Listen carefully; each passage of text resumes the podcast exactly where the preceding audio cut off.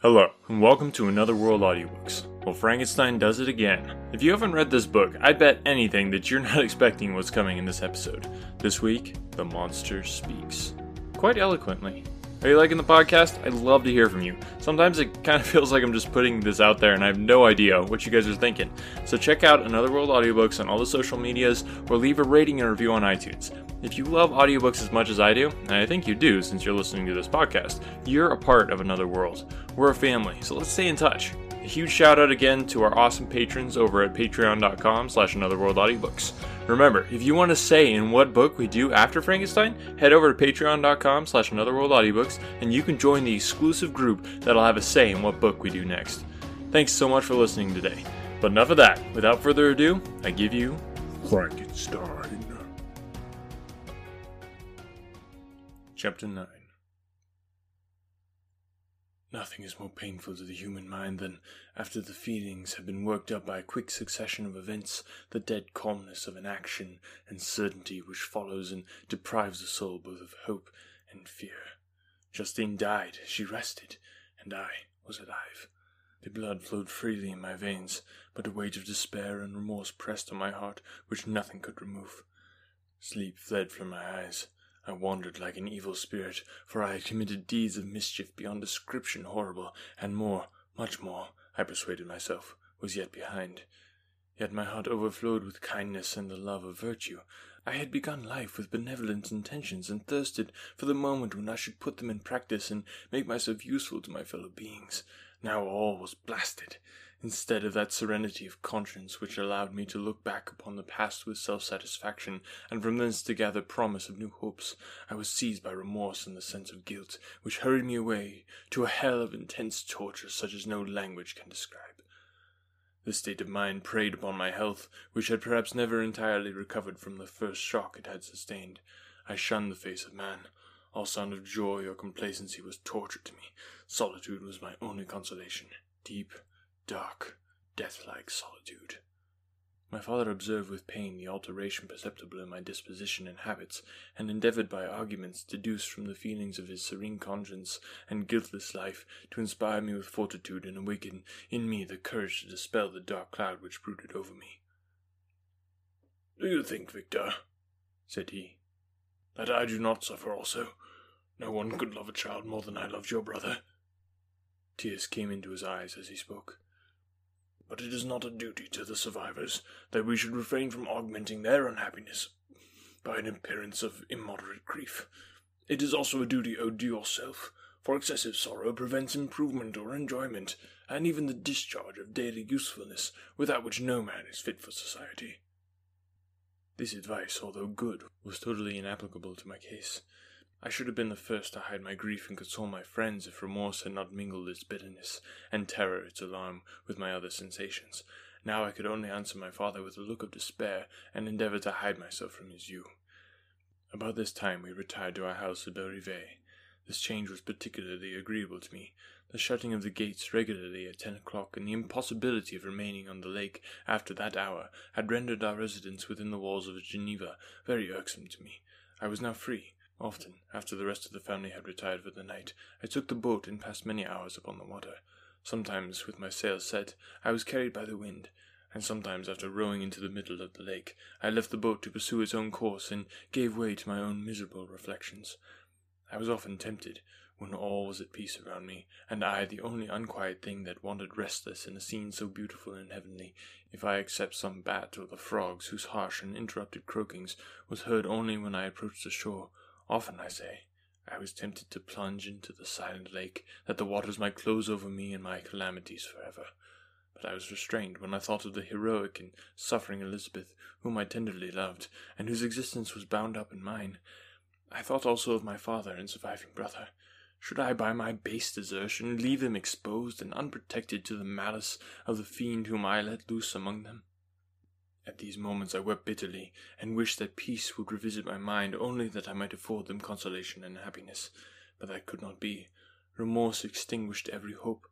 I had been the author of unalterable evils, and I lived in daily fear lest the monster whom I had created should perpetrate some new wickedness. I had an obscure feeling that all was not over, and that he would still commit some signal crime which by its enormity should almost efface the recollection of the past. There was always scope for fear, so long as anything I loved remained behind. My abhorrence of this fiend cannot be conceived. When I thought of him, I gnashed my teeth, my eyes became inflamed, and I ardently wished to extinguish that life which I had so thoughtlessly bestowed. When I reflected on his crimes and malice, my hatred and revenge burst all bounds of moderation. I would have made a pilgrimage to the highest peaks of the Andes, could I, when there, have precipitated him to their base. I wished to see him again, that I might wreak the utmost extent of abhorrence on his head, and avenge the death of William and Justine. Our house was the house of mourning. My father's health was deeply shaken by the horror of the recent events. Elizabeth was sad and desponding. She no longer took delight in her ordinary occupations. All pleasure seemed to her sacrilege toward the dead. External woe and tears she then thought was the just tribute she should pay to innocence so blasted and destroyed. She was no longer that happy creature who in earlier youth wandered with me on the banks of the lake and talked with ecstasy of our future prospects. The first of those sorrows which are sent to wean us from the earth had visited her, and its dimming influence quenched her dearest smiles. When I reflect, my dear cousin, said she, on the miserable death of Justine Moritz, I no longer see the world and its works as they before appeared to me. Before, I looked upon the accounts of vice and injustice that I read in books or heard from others as tales of ancient days or imaginary evils. At least they were remote and more familiar to reason than to the imagination. But now misery has come home, and men appear to me as monsters thirsting for each other's blood. Yet I am certainly unjust.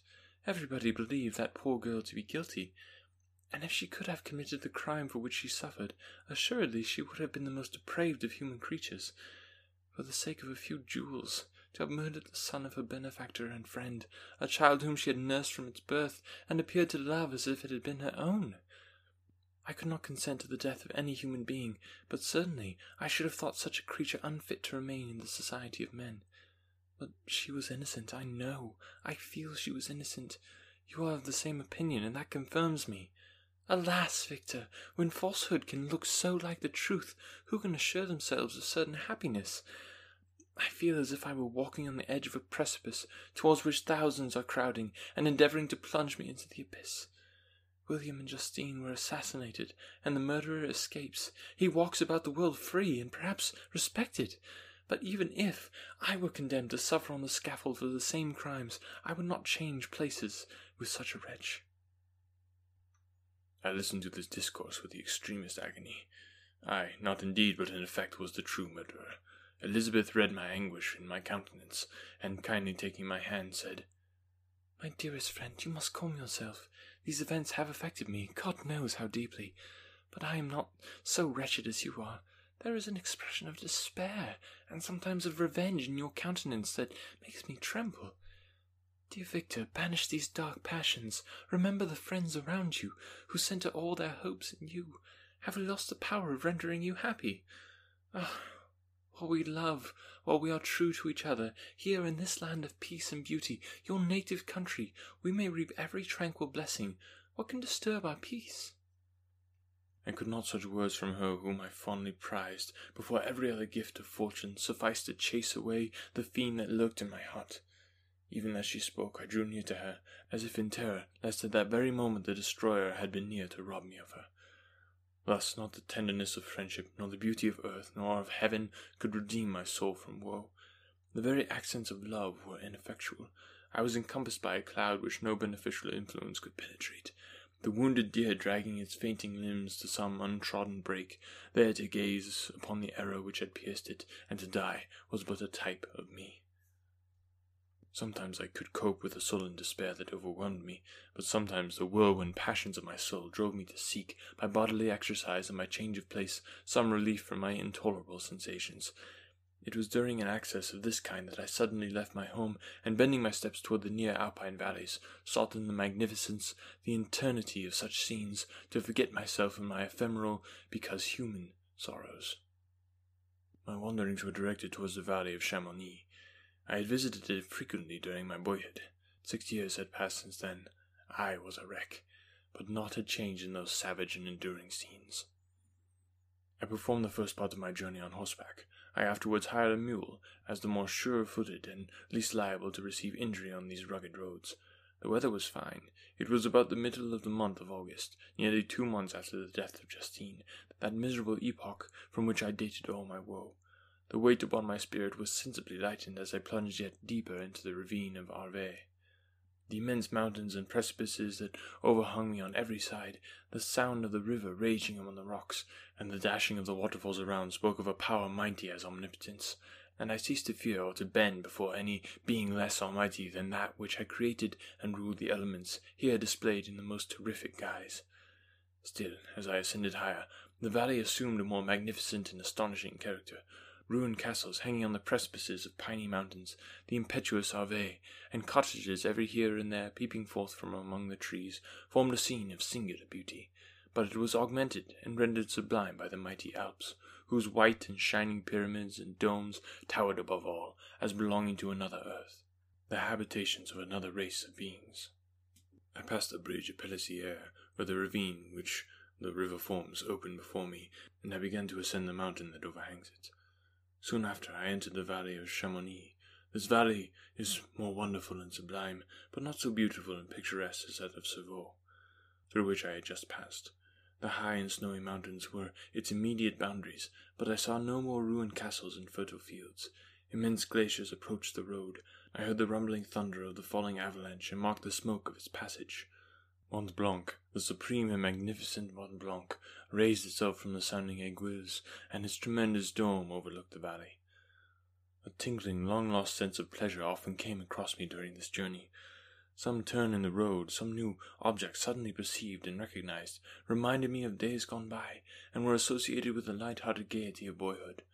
The very winds whispered in soothing accents, and maternal nature bade me weep no more. Then again, the kindly influence ceased to act, I found myself fettered again to grief and indulging in all the misery of reflection. Then I spurred on my animal, striving so to forget the world, my fears, and more than all, myself. Or in a more desperate fashion, I alighted and threw myself on the grass, weighed down by horror and despair. At length I arrived at the village of Chamonix. Exhaustion succeeded to the extreme fatigue both of body and of mind which I had endured. For a short space of time I remained at the window watching the pallid lightning that played over Mont Blanc, and listening to the rushing of the Arve, which pursued its noisy way beneath. The same lulling sounds acted as a lullaby to my keen sensations. When I placed my head upon my pillow, sleep crept over me. I felt it as it came, and blessed the giver of oblivion. Chapter 10 I spent the following day roaming through the valley, I stood beside the sources of the Arveiron, that with slow paces advancing down from the summit of the hills to barricade the valley. The abrupt sides of vast mountains were before me. The icy wall of the glacier overhung me. A few shattered pines were scattered around, and the solemn silence of this glorious presence chamber of imperial nature was broken only by the brawling waves of the fall of some vast fragment, the thunder sound of the avalanche, or the cracking, reverberated along the mountains, of the accumulated ice, which, through the silent working of immutable laws, was ever and anon rent and torn, as if it had been but a plaything in their hands. These sublime and magnificent scenes afforded me the greatest consolation that I was capable of receiving. They elevated me from all littleness of feeling, and although they did not remove my grief, they subdued and tranquillized it. In some degree also they diverted my mind from the thoughts over which it had brooded for the last month. I retired to rest at night, my slumbers, as it were, waited on and ministered to by the assemblance of grand shapes which I had contemplated during the day. They congregated round me, the unstained snowy mountain top, the glittering pinnacle, the pine woods and ragged bare ravine, the eagle soaring amidst the clouds. They all gathered round me and bade me be at peace. Where had they fled when the next morning I awoke? All of the soul inspiriting fled with sleep, and dark melancholy clouded every thought. The rain was pouring in torrents, and thick mists hid the summits of the mountains, so that I even saw not the faces of those mighty friends. Still, I would penetrate their misty veil and seek them in their cloudy retreats. What were rain and storm to me? My mule was brought to the door, and I resolved to ascend to the summit of Montvert. I remembered the effect that the view of the tremendous and ever moving glacier had produced upon my mind when I first saw it. It had then filled me with a sublime ecstasy that gave wings to the soul and allowed it to soar from the obscure world to light and joy. The sight of the awful and majestic nature had indeed always the effect of solemnizing my mind and causing me to forget the passing cares of life. I determined to go without a guide, for I was well acquainted with the path, and the presence of another would destroy the solitary grandeur of the scene. The ascent is precipitous, but the path is cut into continual and short windings, which enable you to surmount the perpendicularity of the mountain. It was a scene terrifically desolate, in a thousand spots the traces of the winter avalanche may be perceived, where trees lie broken and strewed on the ground, some entirely destroyed, others bent, leaning upon the jutting rocks of the mountain or transversely upon other trees. The path, as you ascend higher, is intersected by ravines of snow, down which stones continually roll from above. One of them is particularly dangerous, as the slightest sound, such as even speaking in a loud voice, produces a concussion of air sufficient to draw destruction upon the head of the speaker. The pines are not tall or luxuriant, but they are sombre and add an air of severity to the scene. I looked on the valley beneath. Vast mists were rising from the rivers which ran through it and curling in thick wreaths around the opposite mountains, whose summits were hid in the uniform clouds, while rain poured from the dark sky and added to the melancholy impression I received from the objects around me. Alas! Why does man boast of sensibilities superior to those apparent in the brute? It only renders them more necessary beings. If our impulses were confined to hunger, thirst, and desire, we might be nearly free. But now we are moved by every wind that blows, and a chance word or scene that that word may convey to us. We rest, a dream has power to poison sleep. We rise, one wandering thought pollutes the day. We feel, conceive, or reason, laugh or weep, embrace fond woe, or cast our cares away. It is the same, for be it joy or sorrow, the path of its departure still is free. Man's yesterday may ne'er be like his morrow, naught may endure but mutability. It was nearly noon when I arrived at the top of the ascent. For some time I sat on the rock that overlooks the sea of ice. A mist covered both that and the surrounding mountains. Presently a breeze dissipated the cloud, and I descended upon the glacier. The surface is very uneven, rising like the waves of a troubled sea, descending low and interspersed by rifts that sink deep. The field of ice is almost a league in width, but I spent nearly two hours in crossing it. The opposite mountain is a bare, perpendicular rock. From the side where I now stood, Montvert was exactly opposite, at the distance of a league, and above it rose Mont Blanc in awful majesty. I remained in a recess of the rock, gazing on this wonderful and stupendous scene. The sea, or rather the vast river of ice, wound among its dependent mountains, whose aerial summits hung over its recesses. Their icy and glittering peaks shone in the sunlight over the clouds. My heart, which was before sorrowful, now swelled with something like joy. I exclaimed, Wandering spirits, if indeed ye wander, and do not rest in your narrow beds, allow me this faint happiness, or take me as your companion, away from the joys of life. As I said this, I suddenly beheld the figure of a man at some distance, advancing toward me with superhuman speed.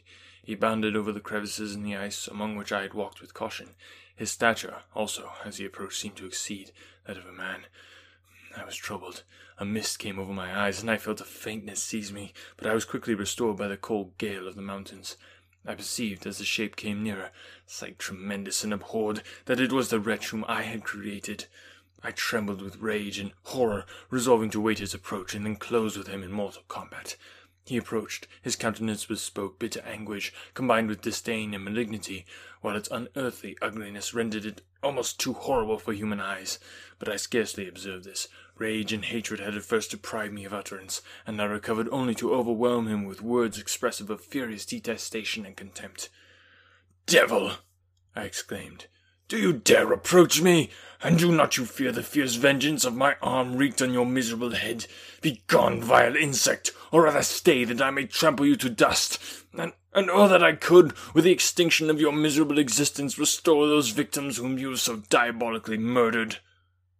I expected this reception, said the demon. All men hate the wretched. How then must I be hated, who am miserable beyond all living things? Yet you, my creator, detest and spurn me, thy creature, to whom thou art bound by ties only dissoluble by the annihilation of one of us. You propose to kill me. How dare you sport thus with life? do your duty towards me, and I will do mine towards you and the rest of mankind. If you will comply with my conditions, I will leave them and you at peace. But if you refuse, I will glut the maw of death until it be satiated with the blood of your remaining friends. Abhorred monster! Fiend that thou art! The tortures of hell are too mild a vengeance for thy crimes. Wretched devil! You reproach me with your creation. Come on, then, that I may extinguish the spark which I so negligently bestowed. My rage was without bounds. I sprang on him, impelled by all the feelings which can arm one being against the existence of another. He easily eluded me and said, Be calm. I entreat you to hear me before you give vent to your hatred on my devoted head. Have I not suffered enough that you seek to increase my misery? Life, although it may only be an accumulation of anguish, is dear to me, and I will defend it. Remember, thou hast made me more powerful than thyself. My height is superior to thine, my joints more supple. But I will not be tempted to set myself in opposition to thee. I am thy creature, and I will be even mild and docile to my natural lord and king, if thou wilt also perform thy part, the which thou owest me. O Frankenstein, be not equitable to every other, and trample upon me alone, to whom thy justice, and even thy clemency and affection is most due. Remember that I am thy creature. I ought to be thy Adam, but I am rather the fallen angel, whom thou drivest from joy for no misdeed. Everywhere I see bliss, from which I alone am irrevocably excluded. I was benevolent and good. Misery made me a fiend. Make me happy, and I shall again be virtuous. Begone! I will not hear you. There can be no community between you and me. We are enemies. Begone, or let us try our strength in a fight in which one must fall. How can I move thee? Will no entreaties cause thee to turn a favourable eye upon thy creature, who implores thy goodness and compassion? Believe me, Frankenstein, I was benevolent. My soul glowed with love and humanity, but am I not alone? Miserably alone? You, my creator, abhor me. What hope can I gather from your fellow creatures who owe me nothing? They spurn and hate me. The desert mountains and dreary glaciers are my refuge. I have wandered here many days. The caves of ice, which I only do not fear, are dwelling to me, and the only one which man does not grudge. These bleak skies I hail, for they are kinder to me than your fellow beings. If the multitude of mankind knew of my existence, they would do as you do, and arm themselves for my destruction. Shall I not then hate them who abhor me? I will keep no terms with my enemies. I am miserable, and they shall share my wretchedness. Yet it is in your power to recompense me, and deliver them from an evil which it only remains for you to make so great that not only you and your family, but thousands of others shall be swallowed up in the whirlwinds of its rage. Let your compassion be moved, and do not disdain me.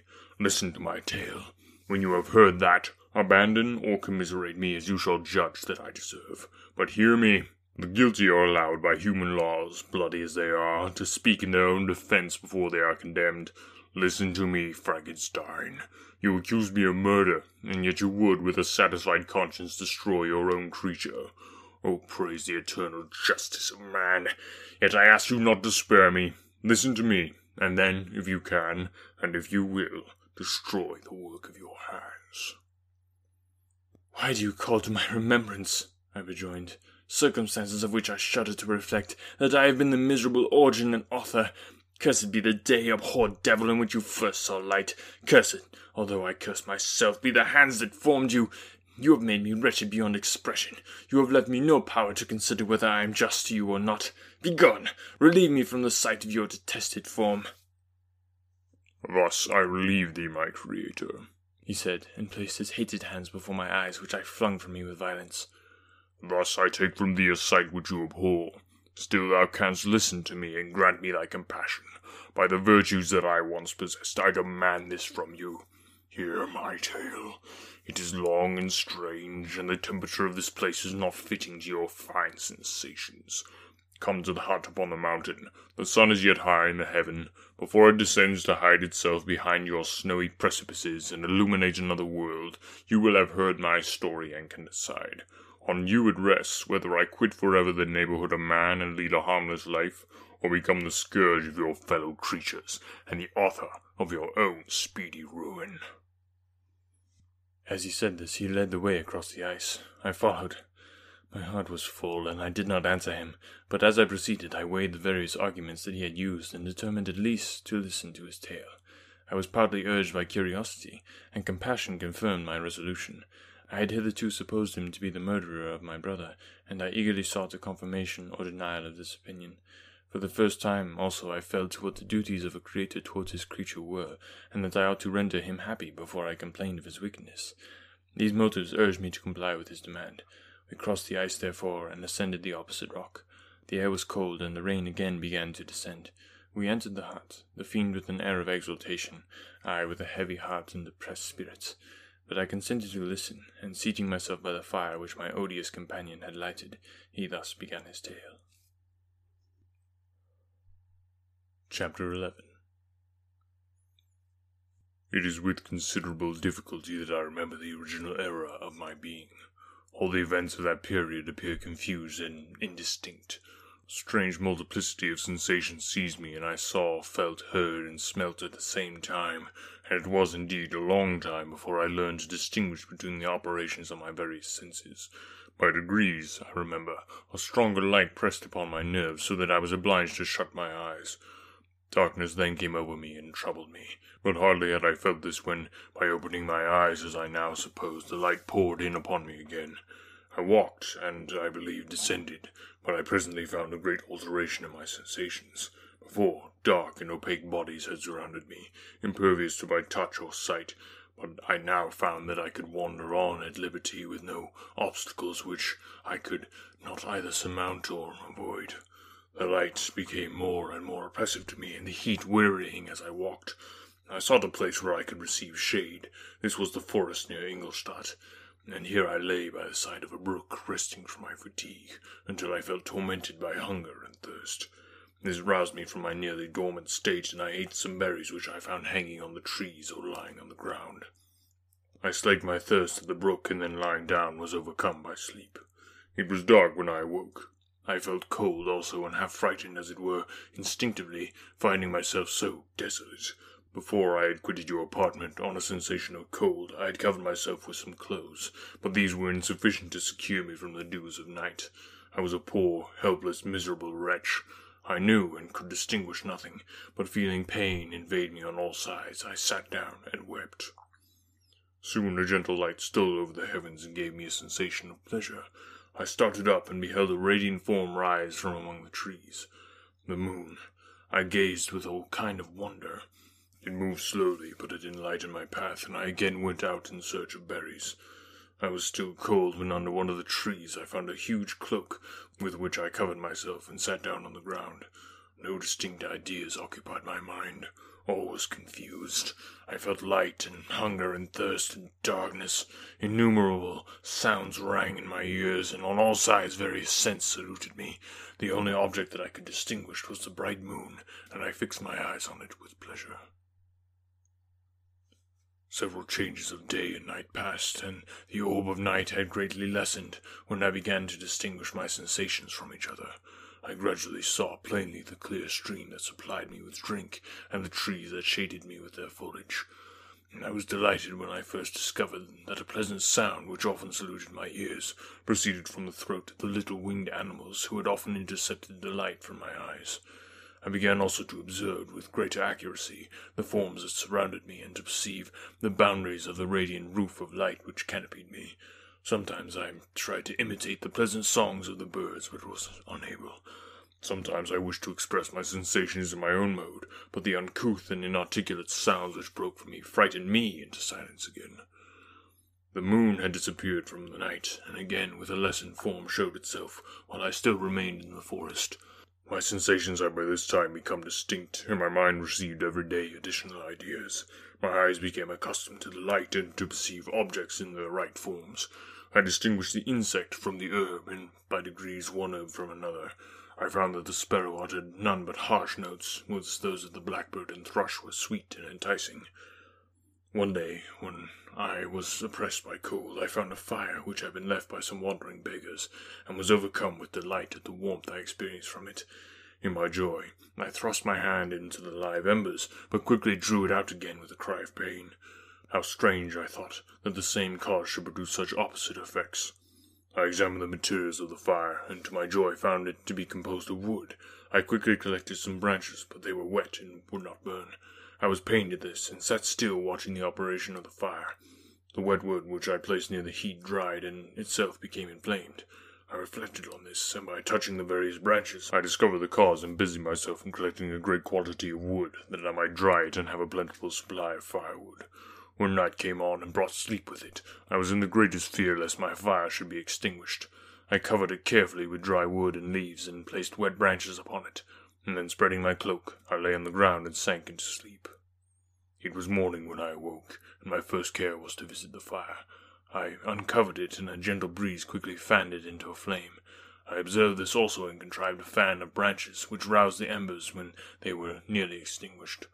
When night came again, I found with pleasure that the fire gave light as well as heat, and that the discovery of this element was useful to me in my food, for I found some of the offals that the travellers had left had been roasted, and tasted much more savoury than the berries I gathered from the trees.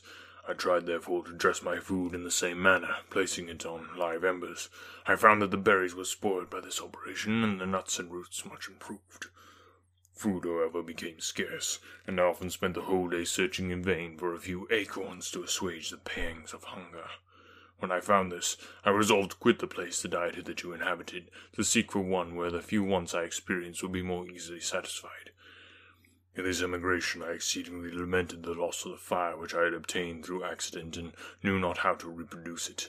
I gave several hours to the serious consideration of this difficulty, but I was obliged to relinquish all attempt to supply it, and wrapping myself up in my cloak, I struck across the wood towards the setting sun. I passed three days in these rambles, and at length discovered the open country.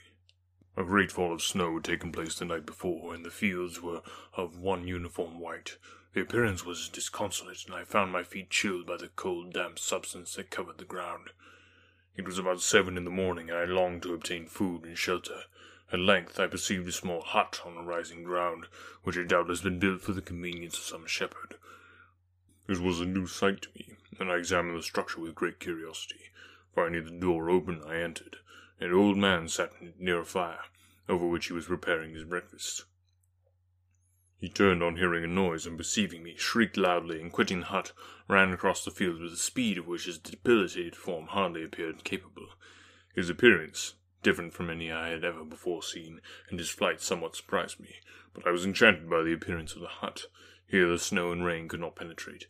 The ground was dry, and it presented to me then as exquisite and divine a retreat as pandemonium appeared to the demons of hell after their suffering in the lake of fire.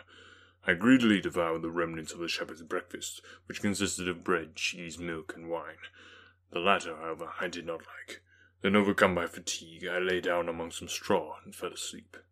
It was noon when I awoke, and allured by the warmth of the sun, which shone brightly on the white ground, I determined to recommence my travels, and depositing the remains of the peasant's breakfast in a wallet that I found, I proceeded across the fields for several hours, until at sunset I arrived at a village.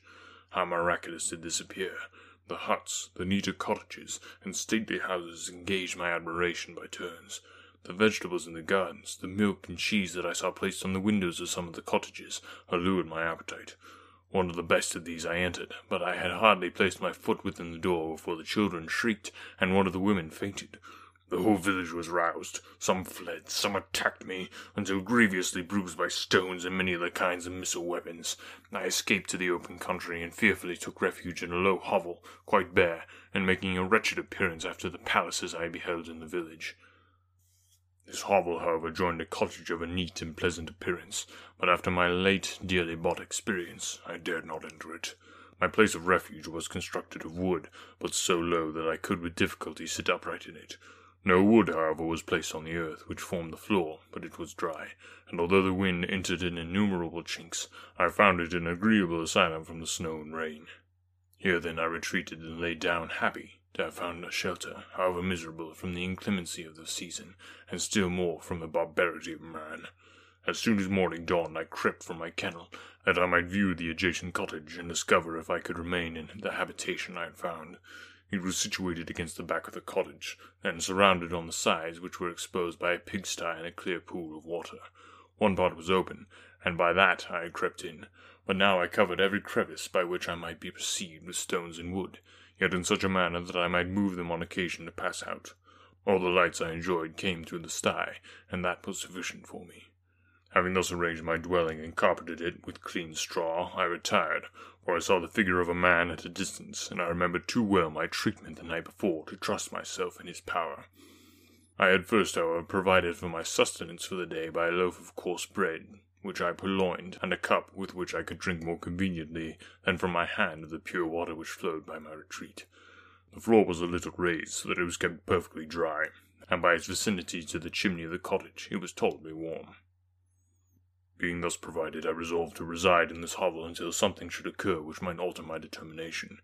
It was indeed a paradise compared to the bleak forest, my former residence, the rain dropping branches and dank earth. I ate my breakfast with pleasure, and was about to remove a plank to procure myself a little water when I heard a step, and looking through a small chink, I beheld a young creature with a pail on her head passing before my hovel. The girl was young and of gentle demeanour, unlike what I have since found cottagers and farmhouse servants to be. Yet she was meanly dressed, a coarse blue petticoat and a linen jacket being her only garb. Her fair hair was plaited but not adorned. She looked patient and yet sad. I lost sight of her, and in a quarter of an hour she returned bearing the pail, which was now partly filled with milk. Seemingly incommened by the burden, a young man met her, whose countenance expressed a deeper despondence. Uttering a few sounds with an air of melancholy, he took the pail from her head and bore it to the cottage himself. She followed, and they disappeared. Presently I saw the young man again with some tools in his hand cross the field behind the cottage, and the girl was also busied, sometimes in the house and sometimes in the yard. I found that one of the windows of the cottage had formerly occupied a part of it, but the panes had been filled up with wood. In one of these was a small and almost imperceptible chink through which the eye could just penetrate. Through this crevice a small room was visible, whitewashed and clean, but very bare of furniture. In one corner, near a small fire, sat an old man, leaning his head on his hands in a disconsolate attitude. The young girl was occupied in arranging the cottage, but presently she took something out of a drawer, which employed her hands, and she sat down beside the old man, who, taking up an instrument, began to play and to produce sounds sweeter than the voice of the thrush or the nightingale. It was a lovely sight, even to me, poor wretch who had never beheld aught beautiful before. The silver hair and benevolent countenance of the aged cottager won my reverence, while the gentle manners of the girl enticed my love. He played a sweet mournful air which I perceived drew tears from the eyes of his amiable companion, of which the old man took no notice until she sobbed audibly. He then produced a few sounds, and the fair creature, leaving her work, knelt at his feet. He raised her and smiled with such kindness and affection that I felt sensations of a peculiar and overpowering nature. They were a mixture of pain and pleasure, such as I had never before experienced, either from hunger or cold warmth or food, and I withdrew from the window, unable to bear these emotions. Soon after this the young man entered, bearing on his shoulders a load of wood. The girl met him at the door, helped to relieve him of his burden, and, taking some of the fuel into the cottage, placed it on the fire. Then she and the youth went apart into a nook of the cottage, and he showed her a large loaf and a piece of cheese. She seemed pleased and went into the garden for some roots and plants, which she placed in water and then upon the fire. She afterwards continued her work, whilst the young man went into the garden and appeared busily employed in digging and pulling up roots. After he had been employed thus about an hour, the young woman joined him and they entered the cottage together. The old man had in the meantime been pensive, but on the appearance of his companions he assumed a more cheerful air, and they sat down to eat. The meal was quickly dispatched. The young woman was again occupied in arranging the cottage. The old man walked before the cottage in the sun for a few minutes, leaning on the arm of the youth. Nothing could exceed in beauty the contrast between these two excellent creatures. One was old, with silver hairs and a countenance beaming with benevolence and love. The younger was slight and graceful in his figure, and his features were moulded with the finest symmetry, yet his eyes and attitude expressed the utmost sadness and despondency. The old man returned to the cottage, and the youth, with tools different from those he had used in the morning, directed his steps across the fields. Night quickly shut in, but to my extreme wonder I found that the cottagers had a means of prolonging light by the use of tapers, and was delighted to find that the setting of the sun did not put an end to the pleasure I experienced in watching my human neighbors. In the evening, the young girl and her companion were employed in various occupations which I did not understand, and the old man again took up the instrument which produced the divine sounds that had enchanted me in the morning. So soon as he had finished, The youth began not to play, but to utter sounds that were monotonous, and neither resembling the harmony of the old man's instrument nor the songs of the birds. I soon found that he read aloud, but at the time I knew nothing of the science of words or letters. The family, after having been thus occupied for a short time, extinguished their lights and retired, as I conjectured, to rest. Chapter 12 I lay on my straw, but I could not sleep. I thought of the occurrences of the day. What chiefly struck me was the gentle manners of these people, and I longed to join them, but dared not. I remembered too well the treatment I suffered the night before from the barbarous villagers, and resolved, whatever course of conduct I might hereafter think it right to pursue, that for the present I would remain quietly in my hovel, watching and endeavouring to discover the motives which influenced their actions. The cottagers arose the next morning before the sun. The young woman arranged the cottage and prepared the food, and the young departed after the first meal. This day was passed in the same routine as that which preceded it. The young man was constantly employed out of doors, and the girl in various laborious occupations within. The old man, whom I soon perceived to be blind, employed his leisure hours on his instrument or in contemplation. Nothing could exceed the love and respect which the younger cottagers exhibited towards their venerable companion. They performed towards him every little office of affection and duty with gentleness, and he rewarded them by his benevolent smiles. They were not entirely happy. The young man and his companion often went apart and appeared to weep. I saw no cause for their unhappiness, but I was deeply affected by it. If such lovely creatures were miserable, it was less strange that I, an imperfect and solitary being, should be wretched. Yet why were these gentle beings unhappy? They possessed a delightful house, for such it was in my eyes, and every luxury. They had a fire to warm them when chill, and delicious viands when hungry. They were dressed in excellent clothes, and still more they enjoyed one another's company and speech, interchanging each day looks of affection and kindness. What did their tears imply? Did they really express pain? I was at first unable to solve these questions, but perpetual attention and time explained to me many appearances which were first enigmatic. A considerable period elapsed before I discovered one of the causes of the uneasiness of this amiable family. It was poverty, and they suffered that evil in a very distressing degree. Their nourishment consisted entirely of the vegetables of their garden, and the milk of one cow, which gave very little during the winter, when its masters could scarcely procure food to support it. They often, I believe, suffered the pangs of hunger very poignantly, especially the two younger cottagers, for several times they placed food before the old man when they reserved none for themselves. This trait of kindness moved me sensibly.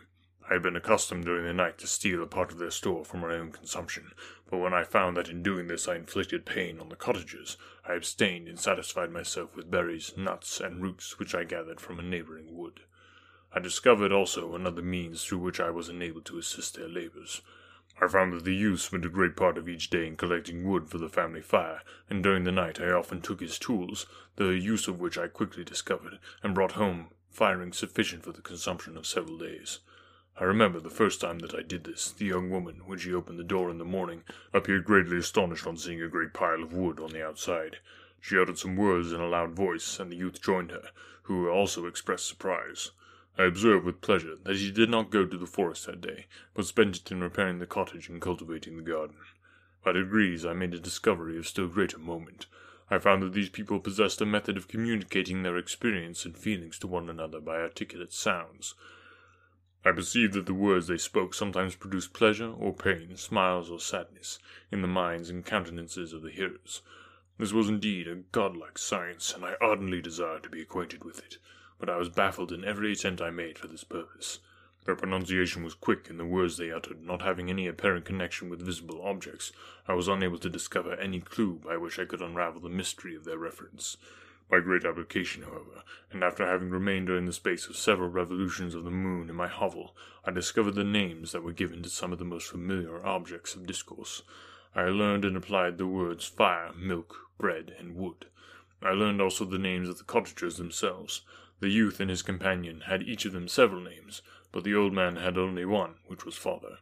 The girl was called sister, or Agatha, and the youth Felix, brother, or son. I cannot describe the delight I felt when I learned the ideas appropriated to each of these sounds, and was able to pronounce them. I distinguished several other words without being able as yet to understand or apply them, such as good, dearest, unhappy. I spent the winter in this manner. The gentle manners and beauty of the cottagers greatly endeared them to me. When they were unhappy, I felt depressed. When they rejoiced, I sympathized in their joys. I saw a few human beings besides them, and if any other happened to enter the cottage, their harsh manners and rude gait only enhanced to me the superior accomplishments of my friends. The old man, I could perceive, often endeavored to encourage his children, as sometimes I found that he called them, to cast off their melancholy. He would talk in a cheerful accent, with an expression of goodness that bestowed pleasure even upon me. Agatha listened with respect, her eyes sometimes filled with tears, which she endeavored to wipe away unperceived but I generally found that her countenance and tone were more cheerful after having listened to the exhortations of her father. It was not thus with Felix. He was always the saddest of the group, and even to my unpractised senses he appeared to have suffered more deeply than his friends. But if his countenance was more sorrowful, his voice was more cheerful than that of his sister, especially when he addressed the old man. I could mention innumerable instances which, although slight, marked the dispositions of these amiable cottagers, in the midst of poverty and want, Felix carried with pleasure to his sister the first little white flower that peeped out from beneath the snowy ground. Early in the morning, before she had risen, he cleared away the snow that obstructed her path to the milk house, drew water from the well, and brought the wood from the outhouse, where, to his perpetual astonishment, he found his store always replenished by an invisible hand. In the day, I believe, he worked sometimes for a neighboring farmer, because he often went forth and did not return until dinner, yet brought no wood with him. At other times he worked in the garden, but as there was little to do in the frosty season, he read to the old man and Agatha. His reading had puzzled me extremely at first, but by degrees I discovered that he uttered many of the same sounds when he read as when he talked. I conjectured, therefore, that he found on the paper signs for speech which he understood, and I ardently longed to comprehend these also. But how was that possible when I did not even understand the sounds for which they stood as signs? I improved, however, sensibly in this science, but not sufficiently to follow up any kind of conversation. Although I applied my whole mind to the endeavor, for I easily perceived that, although I eagerly longed to discover myself to the cottagers, I ought not to make the attempt until I had first become master of their language, which knowledge might enable me to make them overlook the deformity of my figure, for with this also the contrast perpetually presented to my eyes had made me acquainted. I had admired the perfect forms of my cottagers, their grace, beauty, and delicate complexions, but how was I terrified when I viewed myself in a transparent pool. At first I started back, unable to believe that it was indeed I who was reflected in the mirror, and when I became fully convinced that I was in reality the monster that I am, I was filled with the bitterest sensations of despondence and mortification. Alas, I did not yet entirely know the fatal effects of this miserable deformity. As the sun became warmer and the light of day longer, the snow vanished, and I beheld the bare trees and black earth. From this time Felix was more employed, and the heart moving indications of impending famine disappeared. Their food, as I afterwards found, was coarse, but it was wholesome, and they procured a sufficiency of it. Several new kinds of plants sprang up in the garden, which they dressed, and these signs of comfort increased daily as the season advanced. The old man, leaning on his son, walked each day at noon, when it did not rain, as I found it was called when the heavens poured forth its waters. This frequently took place, but a high wind quickly dried the earth, and the season became far more pleasant than it had been. My mode of life in my hovel was uniform. During the morning I attended the motions of the cottagers, and when they disappeared in various occupations, I slept. The remainder of the day was spent in observing my friends, when they had retired to rest, if there was any moon or the night was starlight, I went into the woods and collected my own food and fuel for the cottage. When I returned, as often as it was necessary, I cleared these paths from the snow and performed those offices that I had seen done by Felix. I afterwards found that these labors, performed by an invisible hand, greatly astonished them, and once or twice I heard them, on these occasions, utter the words good spirit, wonderful, but I did not then understand the signification of these terms. My thoughts were now more active, and I longed to discover the motives and feelings of these lovely creatures. I was inquisitive to know why Felix appeared so miserable and Agatha so sad. I thought, foolish wretch, that it might be in my power to restore happiness to these deserving people. When I slept or was absent, the forms of the venerable blind father, the gentle Agatha, and the excellent Felix flitted before me. I looked upon them as superior beings who would be the arbiters of my future destiny. I formed in my imagination a thousand pictures of presenting myself to them and their reception of me. I imagined that they would be disgusted, until, by my gentle demeanor and conciliating words, I should first win their favor and afterwards their love. These thoughts exhilarated me and led me to apply with fresh ardor to the acquiring of the art of language. My organs were indeed harsh but supple, and although my voice was very unlike the soft music of their tones, yet I pronounced such words as I understood with tolerable ease. It was as the ass and the lapdog, yet surely the gentle ass whose intentions were affectionate, although whose manners were rude, deserved better treatment than blows and execration. Pleasant showers and genial warmth of spring greatly altered the aspect of the earth. Men who before this change seemed to have been hid in caves dispersed themselves and were employed in various arts of cultivation. The birds sang in more cheerful notes, and the leaves began to bud forth on the trees. Happy, happy earth! Fit habitation for gods, which so short a time before was bleak, damp, and unwholesome. My spirits were elevated by the enchanting appearance of nature. The past was blotted from my memory, the present was tranquil, and the future gilded by bright rays of hope and anticipations of joy. Thanks so much for listening today. I so appreciate your support. Tune in next week to find out what happens next. And remember, if you enjoy the podcast, you can pay us the highest compliment by just telling a friend. Free audiobooks are designed to be shared. Till next week.